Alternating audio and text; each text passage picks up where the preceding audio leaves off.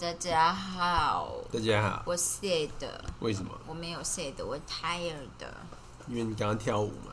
没有，因为我昨天没有睡好。我记得我昨天好像是晚上吃太饱了，所以我昨天就是我们可能快要两点下去睡觉吧，是不是？对。然后我记得我就是一直有点睡不好，然后但是我最后大概我猜我应该三点多睡着，我四点多醒来。哦，我跟你说，昨天媚娘，嗯，她睡在我的就是我知道腋下的位置。然后他就把手跪在我的上臂上面，然后我就手就被压着，然后呢，我就不知道他到底什么时候离开的，反正我后来就做梦，梦到呢，不知道谁把那空气清净机搬到我的右手边来。我媚娘原来是空气经济机呀！我一直在早上都觉得，为什么空气清净机在我右手边？怎么搬得过来的？我明明右边都没有空间呢、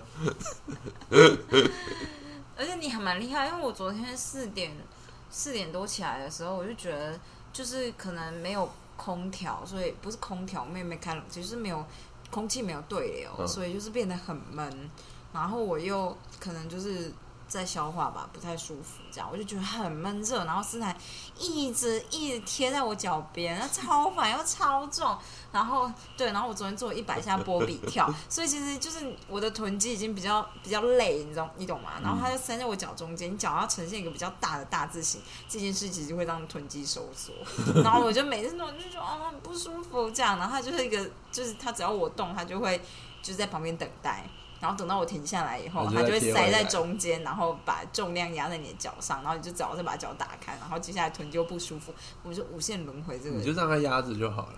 我以前都是让它压我脚这样会麻，你会麻、啊？我不喜欢。没有，我觉得可能会麻，我不喜欢那样。我就是重就是会麻啦。不是重重点是有个东西，有点像是有个东西，就只是像像是项链放在你脖子上，它没有怎么样。那你可能。你可能会左脚就一直在用力，然后第二天早上起来就发现发现自己有点白卡、欸，就是你你就是要想象它不存在，或者想象它是空气清新机。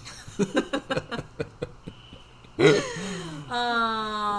我以前在台北的时候也是，他都会睡我脚脚中间。对，以前在台北的时候，他们都睡林敬亭那边，不知道为什么，就是现在在山上，斯坦一定都睡在我这边，然后就是比较喜欢你的床，他觉得你的床比较好，好像是。我觉得他并没有特别研究跟我睡觉。他觉得你那个就弹簧床啊，那底下那个就床垫而已哦。我当然要睡弹簧床，有吗？你之前下面有垫床垫的时候，他会睡在你那边吗？我会他会睡我那边，对，他也他也会睡我那边吧？哎、还是没有？我不知道，有点忘记了。我有点忘记了该不会斯坦真的是只睡弹簧床？但是他之前是只有冬天会睡我脚中间，现在来这边也是。他好像是，我觉得他睡你那边只是因为你的体温比较低。然后我不会一直发热，一直发热。对，就是他用他每次只要天气开始要变热，就是大概是二三月的时候，就大家就猫咪就不会想要睡林静那里，就只有媚娘。媚娘就是无所谓，媚娘就是在里面狂发热，她也无真的，所它会。就梦到有蒸汽，它好像都觉得可以。媚猫咪三温暖。对呀、嗯，天哪！好，反正我昨天的状态就是我完全没有睡好，这样。对，就是这样。我觉得我太你有要跟大家分享什么新知识吗？我跟大家分享一下，我今天就是劝服山上的老人去打疫苗。他恐吓老人家说他们会下地狱，不是下地狱啊、是我说，就是那些看那些那些电视上面那乌乌，没有，你要前情提要因为就是那边这边的老人来找他们，也不一定真的是老人，反正就是大概是多年纪是多少就。是这个礼拜要打的就是六十五岁到七十五岁、啊。对，然后他们就很担心，因为他们觉得这个电视上说谁谁谁打完以后就注射这个三天就死掉呢。对啊，他们就一直来问这种问题，然后尤其是那种慢性病最多的，最爱来问，他们就觉得啊，我身体虚弱，这样子可以打吗？你跟他说不要喝酒啦，然后呢，其实顾左右而言他，不要喝酒啊。对他们好像也没有在喝酒。谁的？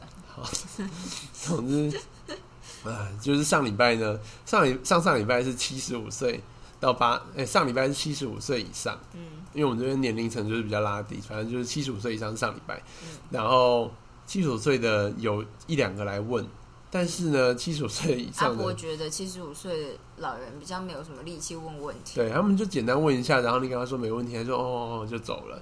然后可能人到某个年纪以后就会比较豁然一点，然后也会觉得医生说什么就什么啊，不然呢我觉得是六十五岁以上的就很难扯，很难搞，嗯，就是会问很多问题。但我觉得啊，如果之后是五十五岁以上，那是更难搞。我操，对他可能一天到晚就直接，他搞不好直接拿王明居，OK，黄那个明君是谁啊？核能部长，哦，还是这样，因为 王红之前看到就迷因图吧，然后我就有看到这个名字，我想说他是谁呀、这样，我真的很不容易，就是不太会记名字哎。好，反正就是。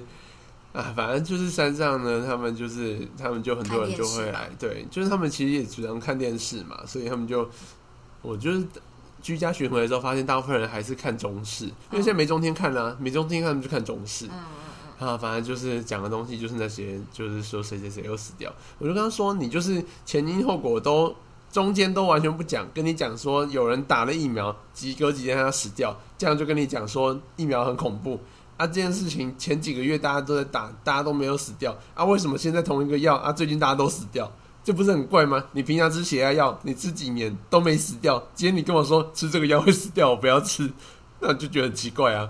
哦啊，然后我后来又跟他讲说，我好嗯，像跟他电视上那些人都会下地狱。啊，对，我说电视上那些人哦，都会下地狱，他害大家都不敢打，真不知道害死多少人，下地狱。因为你知道我然后我觉得超烦，我觉得这些老人家 阿婷呢，今天回来气愤，他说我讲到都烧瞎了。真的我讲超瞎，因为你知道他们就是他他们，我就看到名单上面有六个人在挂号。然后发现这六个人全部都要解释说要不要打疫苗，我想说这没什么好解释。大家来，大家一起都进来，我现在开始讲讲对啊大家就有问题的发问。我应该就是直接站到外面去，然后说我现在直接跟大家讲一遍 你待会有其他各各个人的问题的时候再来问我，这样我先统一讲一遍现在。我后来想一想，这不对。如果我都讲完了，然后之后他再问一样的问题，我可能会罚我。对你可能会发火。我刚刚说什么？你要不要重复一遍啊？我就是这样的人。反正就是，哎，反正他们就是要进来解，就是有一个解释或者有一个安慰。然后想说，好啦，既然因为毕竟他们都是你知道，就是首长转过来的，所以就是那我就想说，那就好吧，那就解释一下。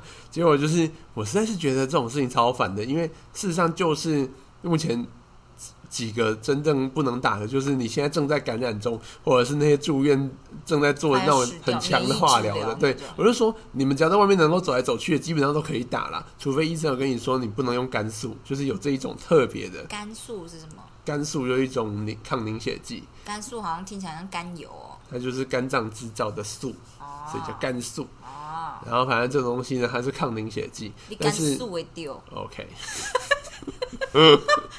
说什么？我很累吗？我觉得你做的不错。好，好，然后总之就是只有这一种，就是甘肃呢，之所以会问这个东西，是因为目前 A Z 疫苗说会血栓的那一群人，跟打肝素会血栓的那一群人是同一群人呐、这种都是、哦。他们是同一种的免疫的机转产生的。嗯嗯，所以他那种人呢，他就是会对这种特别的分子产生对产生血栓反应。应，，所以明明本来那个药是要用来抗血栓的，结果你打了反而就是产生一堆血栓对，那个是非常罕见的状况。我们基本上在医院训练，很少人真的有看过，嗯。那个真的非常少见。那所以就是你去问病人说，医生有没有跟你讲说不能用肝素？每一个一定跟你说，哈，肝素是什么？你肝素会丢。啊！我觉得居然又重复了。呃，反正就这样子，反正其实没什么能不能打。然后既然他他们就会问一些，我其实就不是很想听，我就在那边装作打电脑，然后然后听他讲完，然后跟他说是，地狱。我就我就接下来跟他说说明，就是为什么他们可以打，而且更应该要打。但是讲一讲，我就觉得实在是有够烦，但是我又觉得对他们发脾气不太对，所以我就直接对电视发脾气，我就觉得电视人就下地狱。然后 我觉得这招还算有效，因为对，蛮不错。因为就是病人会觉得哦哦，这医生超讨厌那个电视，所以看起来就是再讲电视的东西。对对对对对，至少他不会一直记电视上面又讲什么，然后也会知道我的立场就是这样子。然后反正 anyway，真的讲超久，而且因为我是很激动，所以讲到最后一个人的时候，我真的没什么声音了。你就是完全我无法理解状态哎。哎，反正就是这样的。上礼拜还有一个很老的阿嬷，她说她会晕针，所以他要躺着打。所以说就叫他来卫生所躺着打，然后还请了牧师在帮他旁边祷告。唉，我都想说应该要请催眠你大小心，你，小心，你讲话小心，催眠大师你。讲话。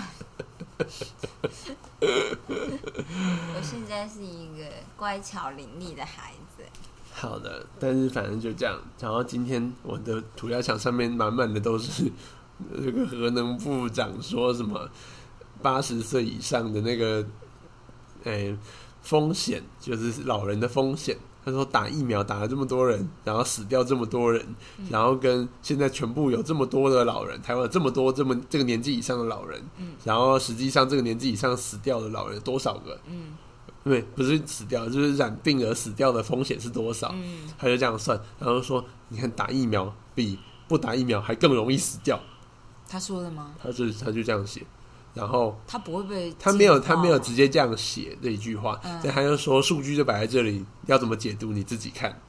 他不会算数学，他有写出来那个数字，他就是这样，他就不想讲这句话，他怕被人家攻击。嗯。但他明白的就是说，你们去打疫苗就是比不打疫苗的风险还高，但是让他就是把所有打疫苗死掉的全部换算成是打疫苗本身的风险。但是打疫苗死掉还蛮多是心肌梗塞死掉的，不是吗？就是他们本来就是慢性病死掉的，现在解剖了这么多个人，全部解剖出来，就不是跟就不是跟疫苗有关呐、这种人真的很恐怖，这种人真的会下地狱哎。对，然后我觉得最好笑的是什么呢？就是他有一篇，就是他他那篇回文章底下，不是为什么你涂鸦墙会全部都是这个文啊？啊因为他就是我们之前医院的医，就是台大的医师啊是就，你涂鸦墙是大家就是分享拿出来笑他这样吗？我们就会截图，然后就是干掉一波这样子啊哦因为。我的涂鸦墙都是立陶宛的文章啊 奇怪，我们需要立陶宛来洗一下眼睛。我的就是我的都是立陶宛文章，还有骂柯文哲的文章，就是没有出现，可能就是你的比较专业。我觉得是因为他他是我们的就是台大的老师，对。所以大家会特别觉得这种人天啊！会更如果我小。爸，我爸就是拿说，可是他也是台大医生来讲啊，然后他就觉得你不尊师重道、哎，你怎么可以批评老师？我跟你说，我以前批评我们老师的时候，我爸就会觉得你怎么可以批评老师？我就说老师教的就是错的，不管想怎样？你会吗？呃，这样，我去查字典，明明就是这样啊。然后我爸就觉得凶，我爸觉得就算你是对的，你也应该要尊师重道。我心里想说，啊、然后我以前就是爆炸，这样青春期的女儿就是不好对付，对，就是呃这，样子。哦我要讲的是，就是那个文章底下，台大医院现在的院长吴院长呢有回文，他们说你这样子算的那个就是老人的风险是不对的，然后他就回了一下说你应该要怎么算，所以这样看起来还是打疫苗比较对。嗯，然后底下他王明居在底下直接回他说：“哦，我的算法是怎么样怎么样算。”他就说，反正他就是把所有的死亡的人全部算进去就对了啦。不是啊，这种这种回法就是没有在听人家上面讲什么，他只是先回他，就是他就重复他做的事情而已啊。反正他就是解释说，就是他用的是另外一种算法，他就等于是他就直接说，反正我就是把它就算进去这样。你的算法是你的算法，但我的算法就是数字明摆就是这样。对我的算法就是我的算法。然后你知道院长说什么吗？嗯，院长说了解，谢谢。然后大家就觉得院长这个回法其实也是蛮更小的。对啊，就是你看到一个明明就是应该要指正的问题，然后你在那么高的一个位置上面，他算是你的下属嘛？对啊。就是事实上你我刚刚有点就是惊讶，我想说谁会回了解？谢谢。你这样子写，就是代表说有点像是你就是为他背书啊。啊虽然你没有说你认为他是对的，但是表示说你也觉得他讲的有道理，你才会这样写嘛。对要不然你写这个什么意思？你还不如不回，你按个怒算了，不如不回你。按个赞，我觉得也还好一点。没有，我跟你说，很多人就是会为这种表面的数字，呃，就是就被骗，因为就大家就觉得，哦，你看数学真的算出来是这样，可是统计不是只是单纯的数学，不然它就不会叫做统计了。我觉得，我跟你说，那东西呢，真的是很容易。我觉得这种东西真的是很糟糕，就是因为你就算是有受过训练的人，你也第一眼看你很容易对，会觉得说，哎、对，那为什么数字那个比较大？那你要仔细想过，你才会知道说，哦，他算法是把什么东西全部算在里面，他把所有死亡人都算在里面就这不公平啊表是什！么含义？是什么？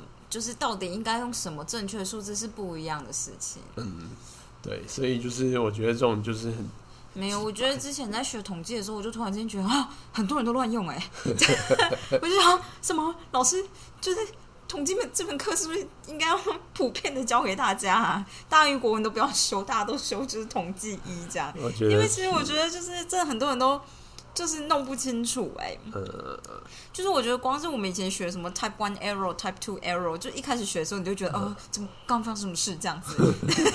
为什么为什么突然有两个 error 出现这样？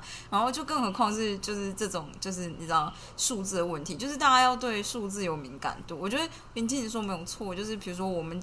长辈那一辈还没有练习接收这么大的讯息，然后怎么样辨别真假这件事情，然后就是是我们也是慢慢摸到，就是大概就是大学以后才慢慢摸出来的，所以我就觉得这种就是，所以就是真的会拿媒体来媒体拿这种事情来做文章，真的就会下地狱。所以我觉得有时候就是说，你遇到家里的长辈一直拿电视的出来跟你讲的时候，你就是我觉得其实有时候就是你也不用特别，你不用说他那个是错的对，你只要拿出你这一方的看法，就是我看到的是这样子，那现在他就会面对我们当年面对的冲突。你看到两个完全冲突的讯息的时候，那你就会慢慢学着说，干到我要相信谁可是。小时候就会觉得有一定有一方是真的，一定有一方是假的，或者是两个都不是真的。但至少有一个这样的想法，我觉得好一点，哦 OK，就是总比他一直认为他有没有看到这是真的，就是他可能就会觉得你是你的立场那边啊。嗯，就是我觉得多少他会看到别的东西啦。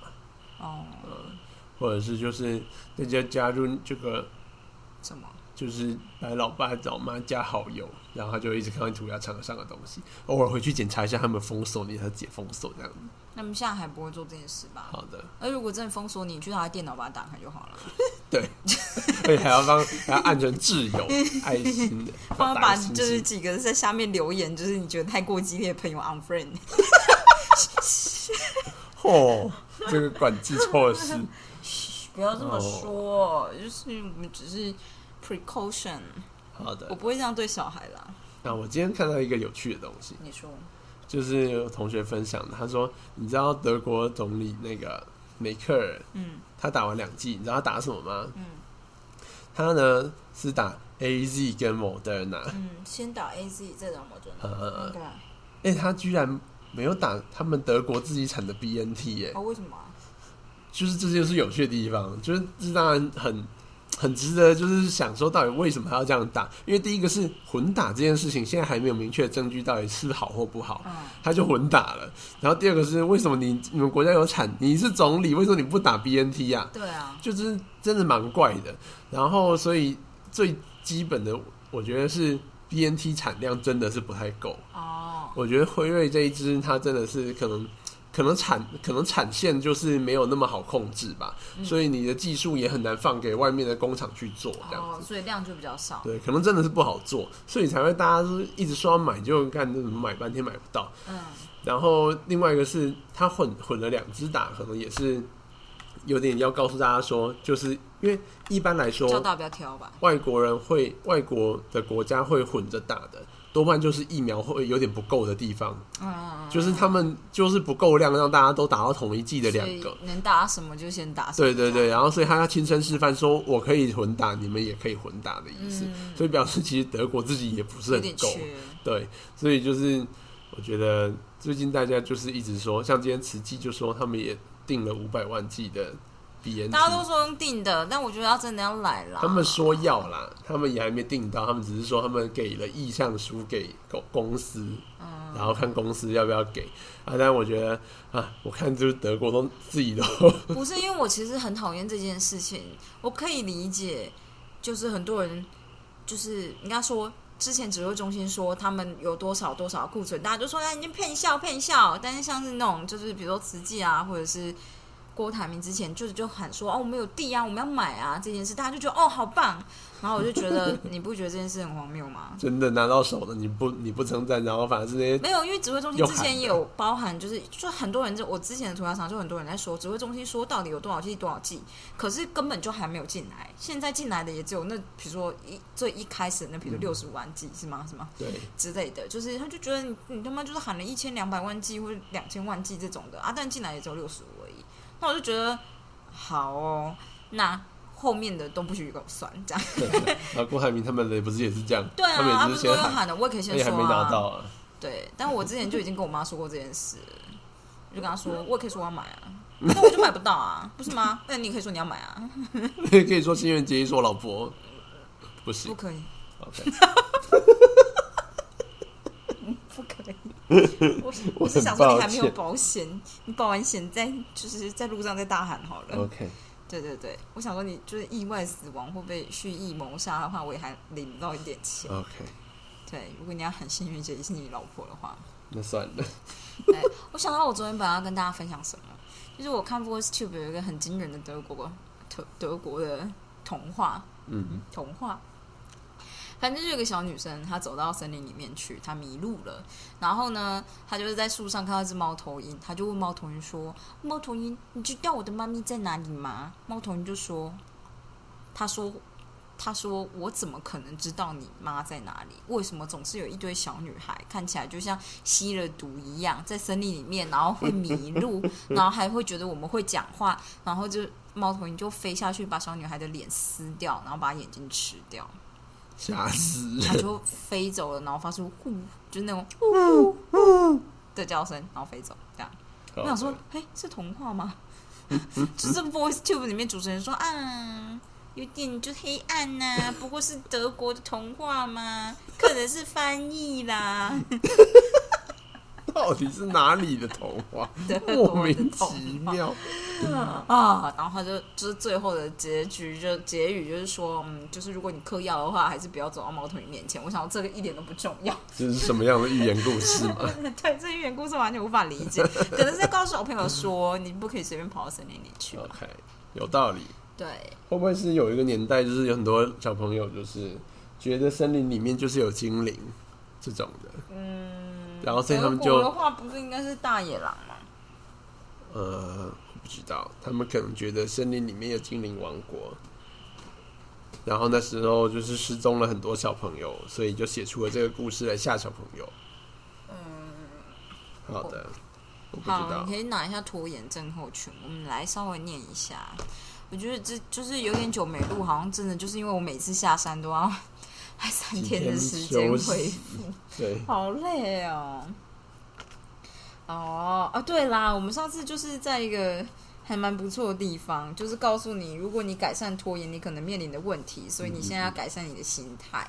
所以还跟你说，当拖延是自我形象的时候，每个拖延者的自我形象中有多少是来自拖延，情况各不相同。在你采取行动减少拖延的过程的程度的时候，我们邀请你先思考一下，有些拖延的行为可能提供你一种独特的身份或形象，那些自我形象可能很难抛弃。他的意思说，你是用利用拖延来建立自己的自我形象，嗯嗯嗯所以你今天一旦保就是想要改掉拖延这件事情的话，你就多少会毁掉自己的中心的思考吧。我就是会。毁掉自己的一些人格的一些认知，对，对所以自我的你需要换一个思考来，就是建立这一切吧。我觉得这有点像是你今天念的那个原子习惯，那你就是你要先建立一个你自己是什么样的人的认知，一个好的认知一个。好对对，就是你换一个认知以后，才比较容易开始做后面的事，大概是这样子。好吧。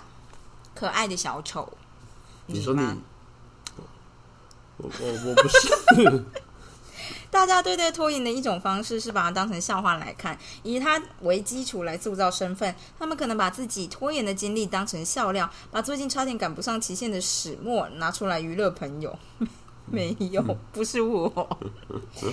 晚餐迟到许久时，以自娱娱人的方式谢罪，或者赶在报税最后一刻才一路笑到邮局寄税单。他们把拖延当成娱乐大家的重要素材，所以可能担心自己不再拖延之后有失个人风格。有一个人叫做，我猜应该是虞基尔、奢基尔，图基尔、奢啦，奢吗？对，奢基尔，完全不知道什么字。他说，这个人常常拿自己拖延的故事来逗大家开心。他告诉认识的每一个人，有一次他必须在百货公司的洗手间里面用胶带贴在新买的裤子折口，因为他一直拖到要和执行长开会前的三十分钟才去买一套西装。在大学的兄弟会里，大家票选他是最可能赶时间的人。这个人的拖延变成他逗逗大家开心的方式。要是他放弃这个滑稽的角色，他不知道自己会变成什么样的人，也不知道大家还会不会觉得他很风趣。他好可悲哦！对呀、怎么会这样子？我没有办法评断这件事，而且我就是说出他很可悲那件事，就觉得我自己很命哎、没关系，我觉得他是蛮可悲的，哦，如果有人跟我说这个故事，我可能笑不出来，我可能说你为什么要拖到最后一刻？蛮可怜。我来跟你说一件事，跟大家分享。我们就是之前，呃，在我跟林志玲刚交往的时候，我们就欧洲。我这件事一定要一说再说。嗯，然后那时候我们是去牛津吗？那个啦，剑桥啦我，们去剑桥，英国的剑桥，跟他姐姐一起这样。然后呢，剑桥那个地方呢，其实有点偏远吧。我们记得我们是搭火车，就是他就在市郊，所以要搭火车三四十分钟。，对，但那火车其实也好像是我们已经买好票了，嗯，因为是先买好票，好像比较便宜吧，是不是？然后所以票已经买好了，然后呃，我们就会搭过去，然后在那边走啊、看啊、游湖啊什么之类的，嗯然后就要就是抓时间要回去。但是他跟他姐呢，对时间掌控力对我来讲几乎算是零分，因为他们就 是他们就是逼我在最后。一就背着行李一路跑跑往火车站，然后在最后一刻搭上火车的人，我真的恨透这种行程。但我那时候跟你还不够熟到，就是会对你发脾气，还是我有发脾气？你有发脾气，但你就发闷气，我失控了啊！我没有失控，我发闷闷气气，，我真的超生气，我可能真的很生气，啊我到现在都还记得，我真的好生气，我就觉得为什么要用跑的？为什么就是不能好好的掌控一下时间？这样子，大概这种吧。因为对我跟我姐来说，这都是小事情。对，对我们觉得这个没有什么特别的。要是就是再认识久一点，我就直接跟他说我会搭下一班火车。如果已经没有下一班火车，我就是我就住在这里，我不管，这样 让你们瞎烂。瞎烂，对，好好好，这不重要。我不喜欢这个行为，我想要改掉我这个行为。我也不会觉得这件事有趣。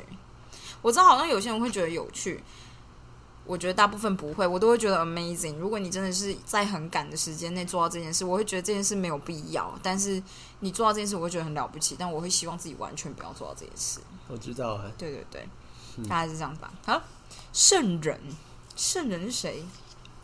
耶稣。有些人为人生增加目标及方向时，会考虑到别人的需要，却拖延自己的需要。妈妈吗？古早的妈妈。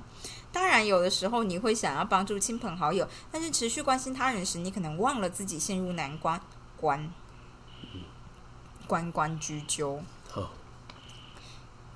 在河之洲。好，你继续念吧。OK，你随时都在帮助他人，从来没有时间处理自己的药物。虽然你打算晚上工作，但是朋友哭哭啼啼打电话来时，你和他讲了两个小时的电话。Oh my god，这个有点像我哎。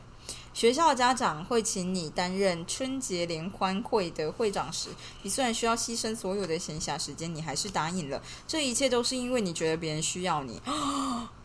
就是有些人就很需要被人家承认的，可是我有时候也会这样哎。我觉得不是你。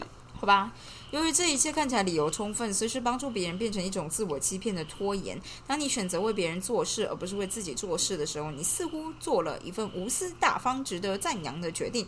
但是帮助他人却没时间顾好自己，你很难了解什么东西对你来讲是好的。当你把时间都拿来照顾别人时，你的身份和目标永远没有机会出现。我们不是在鼓励你过完全自私的生活，只要专心追求自己的目标就好。但是如果你照顾别人，让你自己回，就是让你回避了了解自己，你就并非圣人，而是炮灰，而是炮灰，这是他写的。炮灰耶他，写炮灰哎，你不是圣人，你是他妈是炮灰啊！炮灰，你是炸过的，那叫什么蒜头渣？有人这样骂人吗？不知道，那不是骂人，就是说你是渣渣，跟蒜头渣炸过很好吃哎。万事通，有些拖延者为自己塑造出什么都懂一些的形象，他们希望自己的生活包含大家感兴趣的各个面向，从政治、哲学、技术到锻炼身体和编织篮子，无一不包。我以前有点像这样。我觉得这非常像台湾人塑造的成功角色。呃，对啊，你要什么都会，什么都很在行，你跟在时尚的那一刻，这样，呃嗯，好吗？但我不喜欢，就是 celebrity 吧，就网络上 celebrity 很多，就是如果不是专一的那种，很多都是各种好像都要有一点。嗯，想了解每件事情需要花很多时间，所以他们都搁着正事不做，却花好几个小时上网追踪新的话题、下载书籍、浏览世界各地的新闻。这些人通常无法善用才能为自己带来效益，想要精通每件事情的欲望，让他们无法达成任何事情。他们不愿局促在任何一个学习领域、某个特殊兴趣或平凡的职业，觉得自己是万事通，往太多的方向发展，结果一事无成。不是不是，就作者讲话真的是很恐怖哎、奇人，奇人异事的奇人，拖延可能导致最后关头陷入大混乱。有些人就喜欢扮演，嗯。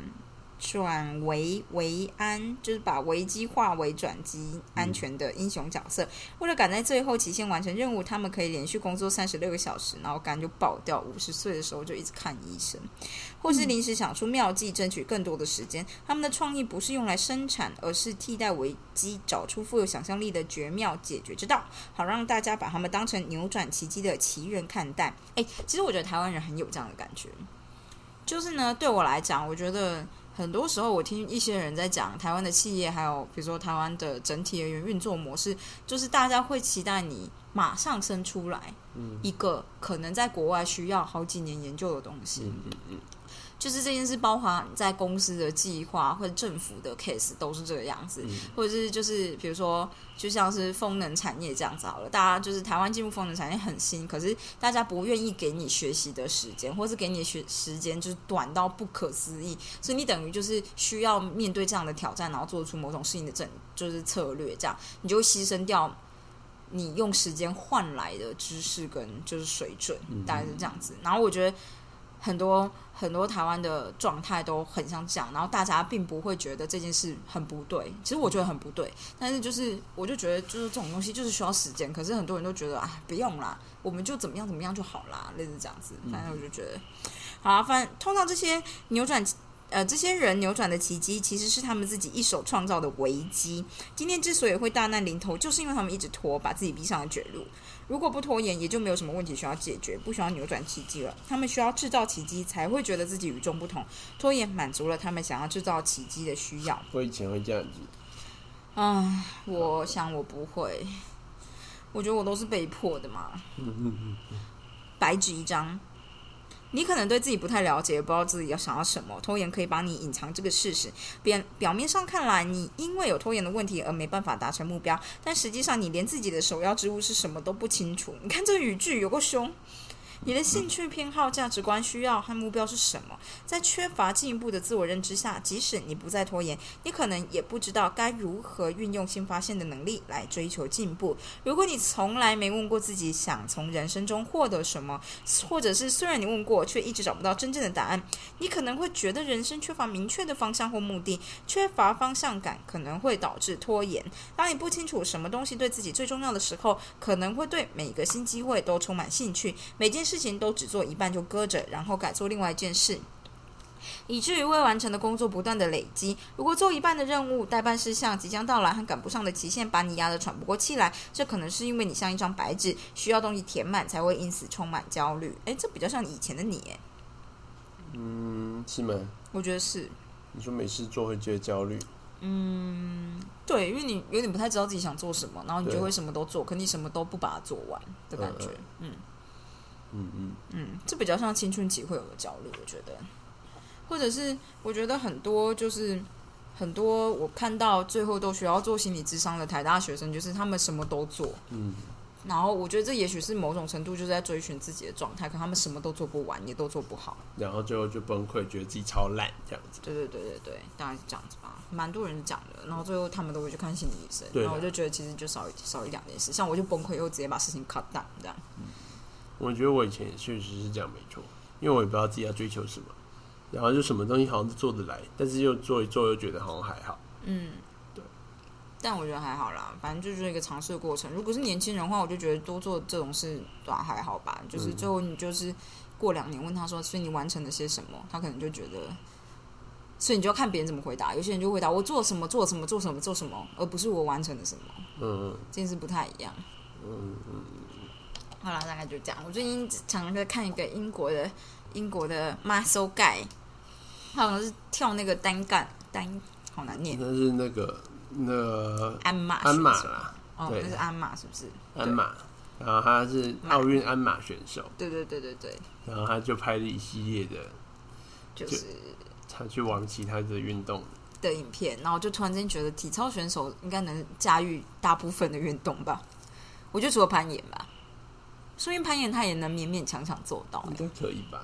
嗯，嗯。而且我之之前就是因为我看了他影片，所以 YouTube 就推荐一些其他影片，然后他就推荐了给我，就是二零一七年的奥运选手，就也是英国人这样，然后他是跳水的冠军这样子，然后我就突然发现，哎、说得很对，跳水的人要在十公尺高的地方踏出板外踮脚尖内，嗯嗯，然后很稳定，所以他们就可以在悬崖做这件事、哎，对，然后不会掉下去，好恐怖。然后我们连只差五公分都不敢过去、哎。我差一百公分也不敢过去 两百也不敢然后。就突然间觉得他们很很厉害哎，我不敢过去，我没办法因。为其实有一集就是那个鞍马选手跟那个跳水选手他们一起做一样的事情，你就发现其实跳水选手的肌力其实没有鞍马选手那么好，这样，所以其实鞍马选手也能做到跳水这件事，可是不够，就是如果不够有水性或不够会控制自己的身体的话，会没跳水没有这么漂亮，但大致上还行这样。但如果是普通人，因为那个跳水选手自己 YouTube，他我会带一些普通的人，比如说像她老公啊，自己就是。普通人上去，然后你就看得到老公看起来就是有在健身，可是真的会完全没有办法控制自己的身体，嗯而且一上去就会怕这样。然后你就想到，就我就看到他们奥运的影片，就是大家就是整个半个脚掌都已经在板子外面了，然后在那个地方倒立，或者是在那地方踮脚尖，就是超超惊人的欸，我真的、不行，不敢想象。对，大概就是这样子。好的，今天就先这样。我们就是明天就会认，不是认真啊，明天就会告诉你说拖延者背后的真实本色。好的，对，然后最后就告诉你，你要认真的面对一下事实到底长什么样子。嗯嗯。我的好扣的就是有点出问题，还有我就是今天心情不是很好，大概就这样子了。但是我们网络变快了，就这样。对，大家就这样，大家明天见。好的们。好的吗？